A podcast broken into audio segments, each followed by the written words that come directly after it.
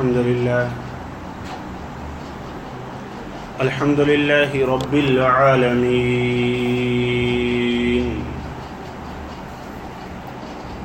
والصلاة والسلام على سيد الأنبياء والمرسلين. أما بعد فأعوذ بالله من الشيطان الرجيم. بسم الله الرحمن الرحيم. فلما بلغ معه السعي قال يا بني إني أرى في المنام أني أذبحك فانظر ماذا ترى. قال يا أبت افعل ما تؤمر ستجدني إن شاء الله من الصابرين. اللهم رب اشرح لي صدري ويسر لي أمري واحلل عقدة من لساني يفقه قولي. رضيت بالله ربا وبالإسلام دينا وبمحمد نبيا. الصلاة والسلام عليك يا رسول الله. وعلى آلك وأصحابك يا حبيب الله. وعلى آلك وأصحابك يا حبيب الله. الصلاة والسلام عليك يا نبي الله. الصلاة والسلام عليك يا نبي الله. وعلى آلك وأصحابك يا نور الله. وعلى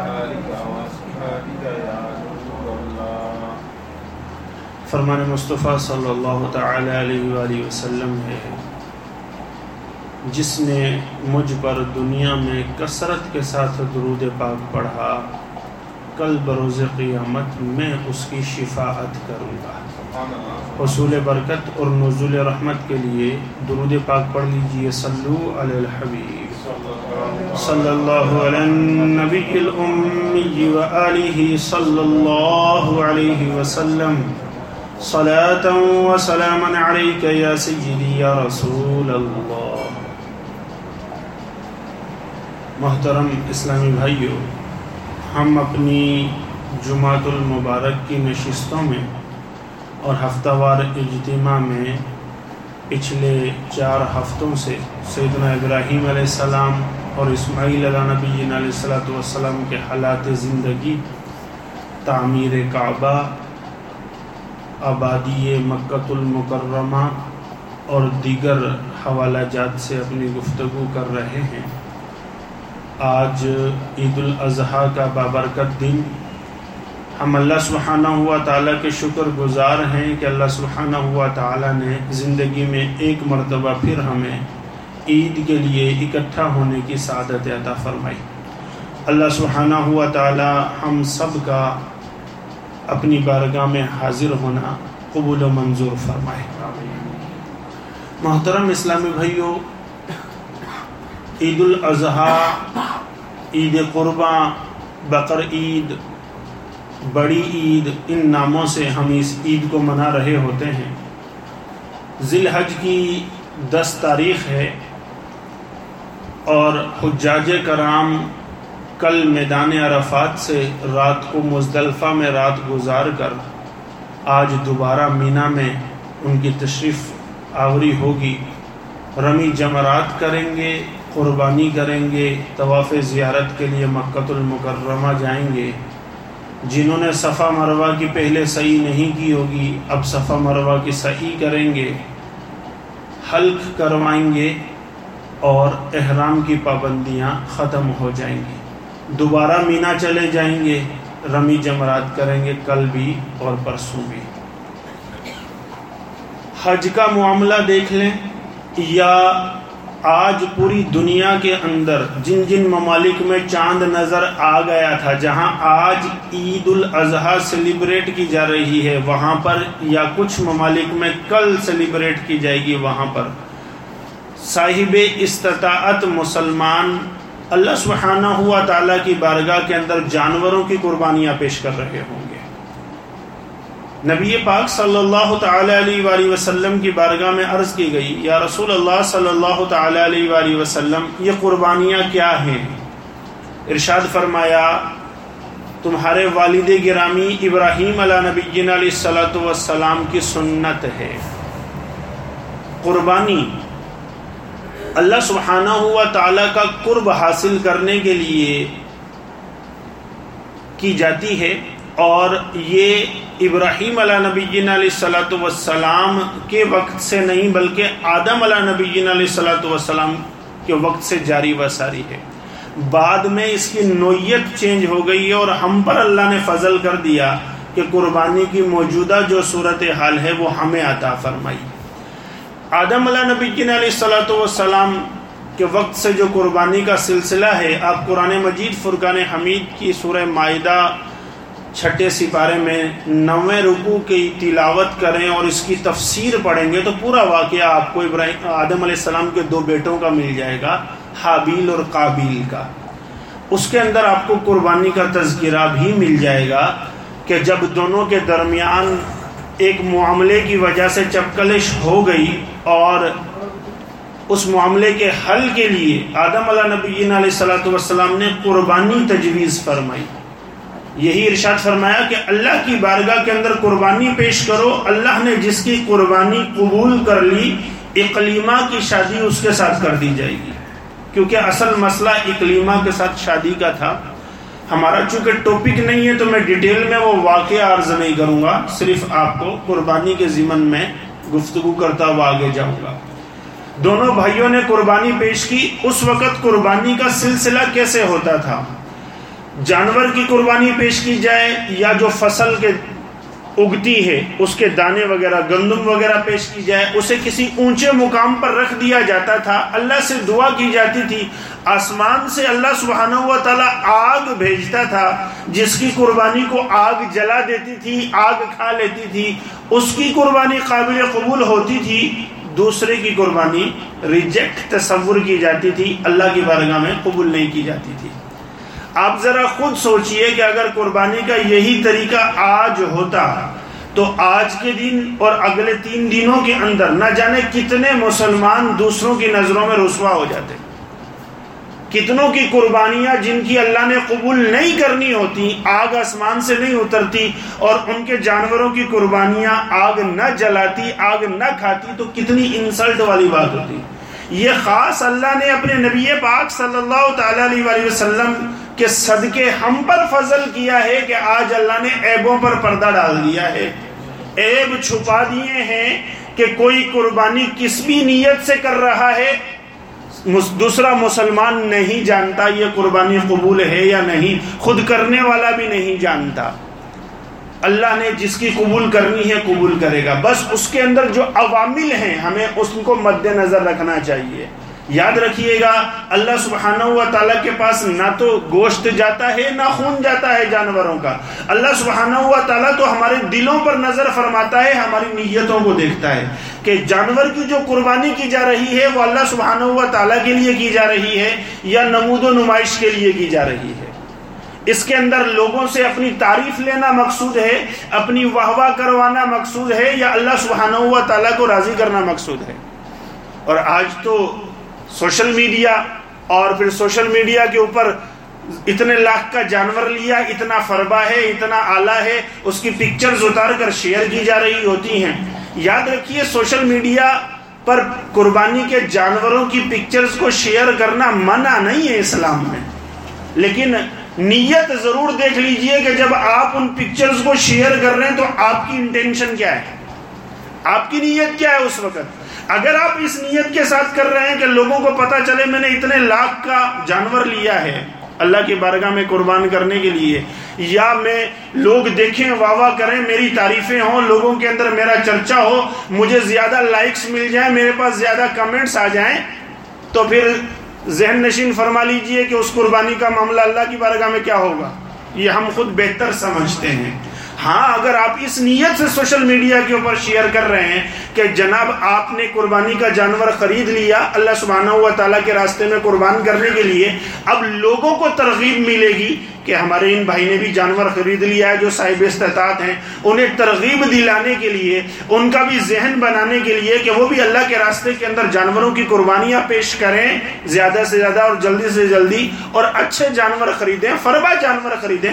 آپ کی انٹینشن یہ ہے، تو وہی سوشل میڈیا پہ جو پکچرز آپ شیئر کریں گے، آپ کے لیے باعث ثواب ہو جائیں گی۔ جتنے لوگ دیکھیں گے، اس سے ترغیب پائیں گے، قربانی کا ان کا ذہن بنے گا، آپ کو بھی جرو ثواب ملے گا۔ صرف انٹینشن کا فرق ہوگا۔ تو جب بھی کوئی بھی نیک عمل کیا کریں اور کسی کو آپ وہ نیک عمل بتا رہے ہوں یا سوشل میڈیا کے تھرو دکھا رہے ہوں، تب اس وقت اپنی انٹینشن ضرور دیکھ لیا کریں۔ ایک بار اپنی نیت کو جانچ لیا کریں۔ خود سے سوال کر لیا کریں کہ میں یہ کام کیوں کر رہا ہوں؟ اور یہی مومن کی علامت بیان کی گئی۔ مومن، مسلمان مومن کوئی بھی کام کرنے سے پہلے اس کے بارے میں سوچتا ہے کہ میں یہ کام کیوں کر رہا ہوں۔ جب وہ کیوں کا جواب پاتا ہے، اپنی نیت دیکھ لیتا ہے، اب اس کی نیت درست ہوتی ہے تو اس کام کو کر لیتا ہے۔ اگر نیت کے اندر خرابی پاتا ہے تو اس کام کو چھوڑ دیتا ہے۔ کیونکہ اللہ سبحانہ ہوا تعالیٰ کی بارگاہ میں اخلاص دیکھا جاتا ہے، نیتوں کو دیکھا جاتا ہے۔ ہمارے ظاہر کو رب نہیں دیکھتا، رب ہمارے دل پر نظر فرماتا ہے۔ رب کی نظر میں ہمارے ظاہر کی اہمیت نہیں، ہمارے دل کی اہمیت ہے، جو رب کا گھر ہے، کہ ہم نے رب کے لیے کیا کیا ہے اور لوگوں کے لیے کیا کیا ہے۔ اب اگر ہماری نیتیں، ہمارے ارادے، ہماری انٹینشنز جو ہیں اللہ تعالیٰ کے لیے ہیں، تو پھر بے شک لوگوں کو بھی بتائیں ترغیب دلانے کے لیے۔ بے شک سوشل میڈیا کے اوپر بھی شیئر کریں، اجر و ثواب پائیں گے۔ اگر انٹینشن لوگوں سے تعریف لینے کے لیے واہ واہ حاصل کرنے کے لیے، تو پھر سب ضائع ہو جانے کا کبھی امکان ہے، ریاکاری آ جائے گی اور ریاکاری آئی تو عمل برباد ہو جایا کرتا ہے۔ تو قربانی پہلے اس طرح ہوا کرتی تھی کہ آگ آتی اور جانور کو کھا جاتی یا فصل کو کھا جاتی، وہ اللہ کی بارگاہ میں قبول کی جاتی۔ جن جانوروں کو چھوڑ دیا جاتا، جن فصلوں کو چھوڑ دیا جاتا، وہ قبول نہیں کی جاتی تھی۔ ابراہیم علیہ نبی علیہ صلاۃ والسلام نے جو قربانی پیش کی، آٹھ ذی الحج کی بابرکت رات تھی۔ ابراہیم علیہ نبی علیہ صلاۃ والسلام خواب میں دیکھتے ہیں کہ اپنے پیارے بیٹے اسماعیل علیہ نبی علیہ السلاۃ والسلام کو قربان کر رہے ہیں۔ یہاں پر ابراہیم علیہ السلام کا امتحان لینا بھی مقصود ہے۔ اور ابراہیم علیہ السلام کو یہ بتانا بھی مقصود ہے کہ ہم نے جو آپ کو بیٹا دیا ہے، وہ عین آپ کی دعا کے مطابق دیا ہے، اسماعیل علیہ السلام۔ کیونکہ ابراہیم علیہ السلام نے جب بیٹے کے لیے دعا مانگی تھی، تو ساتھ میں یہ دعا مانگی تھی کہ یہ اللہ حلیم بیٹا عطا فرمانا، حلم رکھنے والا ہو، صابر ہو، صبر رکھنے والا بیٹا ہو۔ تو یہ دعا کی تھی۔ تو یہ دونوں چیزیں علماء کرام تحریر فرماتے ہیں۔ ابراہیم علیہ السلام کا امتحان بھی کہ کہیں ایسا تو نہیں ہے کہ اللہ کی محبت پر اکلوتے بیٹے کی محبت تو غالب تو نہیں آ گئی۔ کہیں اللہ کا خلیل جو ہے وہ اللہ سے زیادہ محبت کے بجائے اپنی اولاد سے تو زیادہ محبت نہیں رکھنے لگ گیا، جو اسے عرصے کے بعد عطا کی گئی ہے، دعائیں مانگنے کے بعد عطا کی گئی ہے امتحان بھی مقصود تھا اور ساتھ ہی یہ بتانا بھی مقصود تھا کہ بیٹا کتنا صبر کرنے والا دیا ہے۔ بیٹا کیسا حلیم ہے۔ کیونکہ ابراہیم علیہ السلام کو خود بھی حلیم کہا گیا۔ ان ابراہیم حلیم کہ بے شک ابراہیم علیہ السلام خود بہت زیادہ آہیں بھرنے والے اور حلم والے ہیں۔ ایسے ہی اسماعیل علیہ السلام کے لیے بھی ارشاد فرمایا گیا، ہم جو آپ کو اولاد دے رہے ہیں، وہ بہت زیادہ حلم والی ہے، حلیم بیٹا عطا کر رہے ہیں۔ آٹھ ذی الحج کی رات کو خواب دیکھا، بیٹے کو ذبح کر رہے ہیں۔ صبح اٹھے، فکر ہوئی، تردد کا شکار ہوئے کہ اللہ نے یہ حکم دیا کیا واقعی ایسا کرنا ہے۔ اسی لیے آٹھ ذی الحج کے دن کو یوم ترویہ کہا جاتا ہے۔ سوچو بچار کا دن۔ رات کو پھر سوئے نو ذی الحج کی رات تھی، دوبارہ خواب آیا، یقین ہو گیا، اللہ کا حکم یہی ہے، بیٹے کو اللہ کی راہ میں قربان کرنا ہے۔ اسی لیے نو ذی الحج کو یوم عرفہ کہا جاتا ہے، پہچاننے کا دن۔ اور پھر دس ذی الحج کو قربان کرنے کا ارادہ کر لیا تھا، اس لیے دس ذی الحج کو یوم نہر کہا جاتا ہے، قربان کرنے کا دن۔ اور پھر اپنے بیٹے سے گفتگو کی، اپنے بیٹے سے مشورہ کیا۔ اسماعیل علیہ السلام سے مشورہ ہو رہا ہے۔ قرآن بیان فرماتا ہے فلم بلغا ماحس کہ جب اسماعیل علیہ السلام کام کاج کرنے کے قابل ہو گئے۔ قال، یا بنیا انی ارا فی المنام انی اذبحک فانظر ماذا ترى۔ کہ بیٹے، میں نے یہ دیکھا ہے کہ میں خواب کے اندر میں یہ دیکھ رہا ہوں کہ اللہ کا یہ حکم ہے، میں آپ کو اللہ کی راہ میں ذبح کر رہا ہوں۔ آگے سے اسماعیل علیہ السلام کا جواب۔ اب اسماعیل علیہ السلام کا جواب ہی بتائے گا کہ وہ کتنے صبر والے ہیں۔ ارشاد فرمایا، قال، یا اب تفعل ما تؤمر ستجدنی انشاءاللہ من الصابرین۔ کہ اے والد گرامی، آپ نے جو دیکھا، آپ بالکل ویسا ہی کیجیے، اللہ کا حکم ہے، آپ مجھے اللہ کے راستے میں ذبح کر دیجیے، انشاءاللہ مجھے صبر کرنے والوں میں سے پائیں گے۔ اور انشاءاللہ کہہ کر اسماعیل علیہ السلام نے ہمیں سکھا دیا، جب بھی کوئی نیک ارادہ ہو، جائز کام کرنے کا ارادہ ہو، نیک کام کرنے کا ارادہ ہو، ساتھ میں انشاءاللہ عزوجل کہنا چاہیے۔ کیونکہ آپ نے بھی انشاءاللہ عزوجل کہہ کر اپنے ذبح کے لیے آمادگی کا اظہار فرمایا۔ مفسرین نے لکھا، ہر جائز کام سے پہلے اس آیت کی تفسیر میں ساتھ کہ انشاءاللہ عزوجل مسلمان کو کہنا چاہیے، اللہ کی مدد شامل حال ہو جاتی ہے۔ اسماعیل علیہ نبی جن علیہ السلۃ والسلام کو لے کر ابراہیم علیہ السلام مینا میں چلے، جہاں آج حاجی عرفہ سے مزدلفہ سے رات گزار کر، کل کا دن عرفہ کا گزار کر، آج دوبارہ مینا حاجی تشریف لائیں گے اور وہاں پر حاجیوں نے رمی جمرات کرنی ہے، قربانی کرنی ہے اور یہ دونوں کام اسی پورے واقعہ میں ہمیں ملتے ہیں۔ جب اسماعیل علیہ السلام کو لے کر چلے تو شیطان نے اپنی پوری کوشش کی کہ کسی طرح اس کام کو نہ ہونے دیا جائے۔ یہ کائنات بھی کیسا عجیب منظر آج دیکھے گی کہ ایک والد اللہ کا نبی اپنے ہی بیٹے کو اللہ کے حکم پر جو کہ اکلوتا بیٹا ہے، اللہ کے حکم پر والد ذبح کر رہا ہے اپنے بیٹے کو۔ ایسی قربانی کائنات میں پہلے کبھی ہوئی ہی نہیں۔ روکنے کی کوشش کے لیے شیطان آیا۔ اب پھر مختلف روایتیں کتب میں نقل کی گئی۔ ایک روایت یہ ہے کہ شیطان نے اپنے جسم کو اتنا زیادہ بڑھا دیا کہ پوری وادی کو بھر دیا، آگے کا راستہ بلاک کر دیا کہ آگے نہ جا سکے۔ جبریل امین حاضر ہوئے، اللہ کے حکم سے ابراہیم علیہ نبی جین علیہ السلۃ والسلام کو حکم دیا، آپ شیطان کو ماریے۔ ابراہیم علیہ السلام نے سات کنکر اٹھا کر شیطان کو مارے۔ وہ راستے سے ہٹ گیا۔ وہ پھر آگے چلے، وہ دوبارہ راستے میں آیا، پھر اسے سات کنکر مارے، وہ پھر راستے سے ہٹ گیا۔ اس نے تیسری بار راستہ روکا۔ ابراہیم علیہ السلام نے پھر اسے کنکر مارے، تو اس نے راستہ چھوڑ دیا۔ ایک روایت یہ ہے اور ایک دوسری روایت بھی ملتی ہے۔ اب اتنا وقت نہیں ہے کہ ساری روایتیں اس مناسبت سے عرض کروں۔ تو مختصراً اپنی گفتگو کو کلوز کرتا ہوں۔ بقیہ اگر آپ اس مناسبت سے واقعات اور روایتیں پڑھنے چاہیں تو قصص الانبیاء کتاب۔ جو علامہ امام ابن کثیر کی لکھی ہوئی ہے، اس کا مطالعہ فرمائیں۔ رائٹر کا نام ساتھ آپ کو اس لیے بتا رہا ہوں کہ قصص الانبیاء کئی مارکیٹ میں ہیں، لیکن اتھینٹک نہیں ہے تو قصص الانبیاء جو امام ابن کثیر نے لکھی وہ اتھینٹک ہے۔ اسی طرح تذکیرت الانبیاء، جو عبد الرزاق بھترالوی صاحب کی لکھی ہوئی ہے۔ اگر آپ اتھینٹک انبیاء کرام کے واقعات قرآن اور حدیث کے مطابق پڑھنا چاہتے ہیں، جن میں اسرائیلیات شامل نہ کی گئی ہوں، تو یہ دو بکس میں ریکمینڈ کرنا چاہوں گا۔ آپ ان کا مطالعہ کریں، آپ کو اتھینٹک نالج ملے گی۔ ابراہیم علیہ نبی علیہ السلام والسلام آگے چلے۔ اب اس جب قربانی کا وقت آیا تو اسماعیل علیہ نبی علیہ السلام والسلام عرض کرتے ہیں، دیکھیے بیٹا بھی اللہ نے کیسا عطا فرمایا ہے۔ خود قربان ہونے کے لیے تیار ہیں، خود جان دینے کے لیے تیار ہیں، کس لیے؟ اللہ کا حکم ہے۔ بول دینا، سن لینا بہت آسان ہوتا ہے۔ ذرا کبھی اس پہ تسلی سے تنہائی میں بیٹھ کے سوچیں تب اندازہ ہوگا کہ اپنی جان اللہ کے ایک حکم پر قربان کرنے کے لیے تیار ہو جانا اور خود پھر طریقے کار بتانا۔ اپنے والد گرامی سے عرض کرتے ہیں، بابا جان، میں آپ کا اکلوتا بیٹا ہوں، آپ مجھ سے محبت بھی بہت کرتے ہیں۔ اللہ سے دعائیں مانگ مانگ کے آپ نے مجھے حاصل کیا ہے۔ جب مجھے قربان کرنے لگے تو میرا چہرہ جو ہے زمین کی جانب کر دینا چت لٹا دینا۔ تاکہ میرا چہرہ آپ کے سامنے نہ آئے۔ ایسا نہ ہو اللہ کا حکم پورا کرتے ہوئے آپ جو ہچکچاہٹ کا شکار ہو جائیں۔ اور اس کے بعد اپنے کپڑوں کو مجھ سے دور کر لینا، ایسا نہ ہو میرے خون کے چھینٹے آپ کے کپڑوں کو لگ جائیں۔ یہ خود مشورہ دیا جا رہا ہے۔ اور چھری اچھی طریقے سے تیز کر لینا اور پھر اسے جلدی جلدی چلا دینا تاکہ میرے گلے پر چھری تیزی کے ساتھ چل جائے۔ بیٹا خود والد سے کہہ رہا ہے۔ اور والد خود اللہ کا حکم پا کر کتنے حوصلے کے ساتھ یہ ساری باتیں کر بھی رہے ہیں اور سن بھی رہے ہیں۔ ذرا شان تو دیکھیے۔ میرا خیال ہے آسمان نے ایسا منظر اس کے علاوہ تاریخ میں کبھی نہ دیکھا ہے، نہ دیکھے گا قیامت تک۔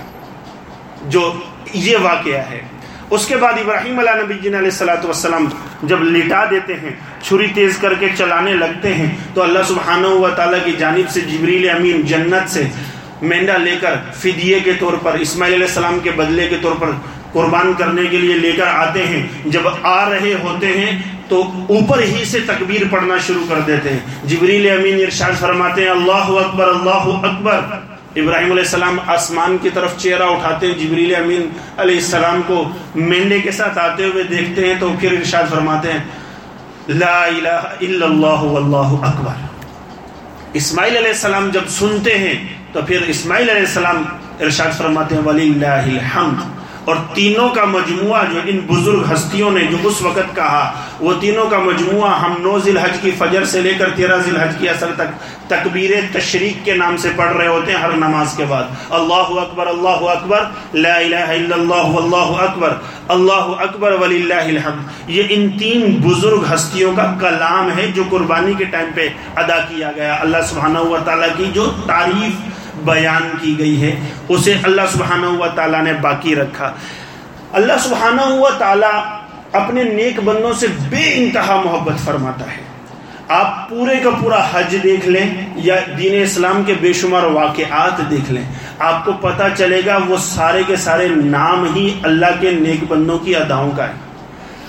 آج حاجی رمی جمرات کریں گے، شیطان کو کنکریاں ماریں گے۔ ابراہیم علیہ السلام نے یہی شیطان کو کنکریاں ماری تھی، راستہ روکنے آیا تھا۔ صفا مروا کی صحیح کریں گے حاجی۔ بی بی حاجرہ رضی اللہ تعالیٰ عنہ اسماعیل علیہ السلام کے لیے پانی کی تلاش میں دوڑی تھی۔ تو صفا مروا کی صحیح قیامت تک ہر حاجی ہر عمرہ کرنے والے کے لیے ضروری قرار دے دی گئی۔ خانہ کعبہ کا طواف ہو، شیطان کو کنکریاں مارنا ہو، آب زمزم کا پینا ہو، صفا مروا کی صحیح کا کرنا ہو، یا حاجیوں کا قربانی کرنا ہو، یا پوری دنیا کے صاحب استطاعت مسلمانوں کا، ان تین دنوں میں قربانی کرنا ہو، سب کی سب اللہ کے نیک بندوں کی ادائیں ہیں حتیٰ کہ مقام ابراہیم پر نماز کی ادائیگی بھی کرنا ہو طواف کے بعد، وہ بھی مقام وہی ہے۔ مقام ابراہیم کیا ہے؟ ابراہیم علیہ السلام کے پاؤں کے نشان والا پتھر ہے اور کیا ہے؟ پتھر پر خانہ کعبہ کی تعمیر کرتے ہوئے ابراہیم علیہ السلام کا پاؤں کا نشان بنا۔ اور آج تک وہ مقام ابراہیم پر موجود ہے، خانہ کعبہ کے این سامنے۔ اللہ نے کیا ارشاد فرمایا؟ اللہ نے فرمایا من مقام ابراہیم مسلح جو بھی طواف کرنے والا ہوگا، جب سات چکر پورا کرے گا، تو دو رکت نماز واجب الطواف ادا کرے گا۔ کہاں ادا کرے گا؟ مقام ابراہیم پر۔ اللہ کا حکم ہے، مقام ابراہیم کو جائے نماز بناؤ، اپنی مسلح بنا لو۔ وہاں جگہ نہیں ملتی، رش کی وجہ سے اس کی سیدھ میں آ کر پیچھے ادا کرے گا۔ خانہ کعبہ کی طرف رخ کر کے۔ ادائیگی وہی کرنی ہے۔ ہے کیا مقام ابراہیم؟ ابراہیم علیہ السلام کے پاؤں کا نشان۔ صفا مروا کے صحیح، بی بی حاجر رضی اللہ تعالیٰ عنہ کا دوڑنا۔ طواف ہمارے نبی پاک صلی اللہ تعالیٰ علیہ وآلہ وسلم کی سنت کی ادائیگی۔ اور ابراہیم علیہ نبی جن علیہ صلاح والسلام نے جب خانہ کعبہ پورا تعمیر کر لیا تھا نا، تو عمارت کو چیک کرنے کے لیے چکر لگائے تھے کہ خانہ کعبہ کی تعمیر ہوئی کیسی ہے عمارت عمارت کھڑی کیسی ہوئی ہے، دیواریں بنی کیسی ہیں۔ یہ چکر طواف یہ ہے۔ تو میرے محترم اور پیارے اسلامی بھائیوں یاد رکھیے گا، اللہ اپنے نیک بندوں سے بہت محبت کرتا ہے۔ ہمیں بھی اللہ کے نیک بندوں سے محبت کرنی چاہیے۔ جو لوگ ہمیں اللہ کے نیک بندوں کی محبت کی طرف لے جاتے ہیں، انہی کے ساتھ خود کو منسلک رکھیں، انہی کی صحبت کو اختیار کیا کریں۔ جو اللہ کے نیک بندوں سے آپ کو دور کرنے کی کوشش کرتے ہیں، ان کی صحبت سے بچنے کی کوشش کرنی چاہیے۔ اللہ سبحانہ ہوا تعالی ہمیں عمل کی توفیق عطا فرمائے۔ قربان، ایک منٹ رہ گیا، اپنی گفتگو کو ختم کر دیتا ہوں۔ قربانی کا ایک اور لیسن جو ہمیں ملتا ہے ابراہیم علیہ نبی علیہ السلاۃ والسلام نے بیٹے کی قربانی دینے کی بات کی۔ آج ہم جانوروں کی قربانیاں ان کی یاد میں پیش کر رہے ہوتے ہیں۔ مقصد کیا ہے؟ اللہ کی رضا کا حصول اور ساتھ ہی میں ہمارا ارادہ کیا ہونا چاہیے؟ ہماری انٹینشن کیا ہونی چاہیے؟ ہمارا ارادہ یہی ہونا چاہیے۔ آج اللہ کا حکم مجھے ملا تو میں نے اللہ کے راستے کے اندر جانور کی قربانی پیش کی۔ اگر ضرورت پڑی اور اللہ کا حکم آیا، اس کی راہ کے اندر اگر مجھے جان بھی دینی پڑی تو انشاءاللہ عزوجل میں جان دینے سے بھی پیچھے نہیں ہٹوں گا۔ اسلام کی خاطر، دین اسلام کی سربلندی کے لیے، شجر اسلام کی آبیاری کے لیے وقت پڑا تو مجھے اپنے بیٹے بھی قربان کرنے پڑے، اپنی بیٹیاں قربان کرنی پڑی، اپنی گردن دینی پڑی تو انشاءاللہ عز و جل میں اللہ سبحانہ و تعالیٰ کے راستے میں سب قربان کر دوں گا، اللہ کے حکم سے پیچھے نہیں ہٹوں گا۔ دین اسلام کی سربلندی کے لیے میرا تن، من، دھن سب کچھ حاضر ہے۔ یہ انٹینشنز ہونی چاہیے جانور کی قربانی کے ساتھ ساتھ۔ بکیا غربا مساکین کو بھی یاد رکھیے، گوشت پہنچا سکتے ہیں، انہیں بھی گوشت پہنچائیے۔ اور ساتھ ہی ساتھ، جہاں جانوروں کی قربانیاں کرنے کا ذہن ہے، جہاں آج جانور کی قربانی پیش کریں گے، جانور ذبح کریں گے، ایک آش کے آج ہم دوسرے مسلمان بھائیوں کی نفرتوں کو بھی ذبح کر دیں۔ دوسرے مسلمان بھائیوں سے حسد کو بھی ذبح کر دیں۔ دوسرے مسلمان بھائیوں کی غیبت کرنے سے بھی اپنی زبانوں کو روک لیں۔ ان تمام چیزوں کو بھی ذبح کرنے میں اگر ہم کامیاب ہو جائیں تو صحیح معنوں میں ہماری اللہ کی بات کے اندر قربانی ہو جائے گی۔ اللہ مجھے اور آپ کو عمل کی توفیق عطا فرمائے۔ نیت اور وقت ہو گیا۔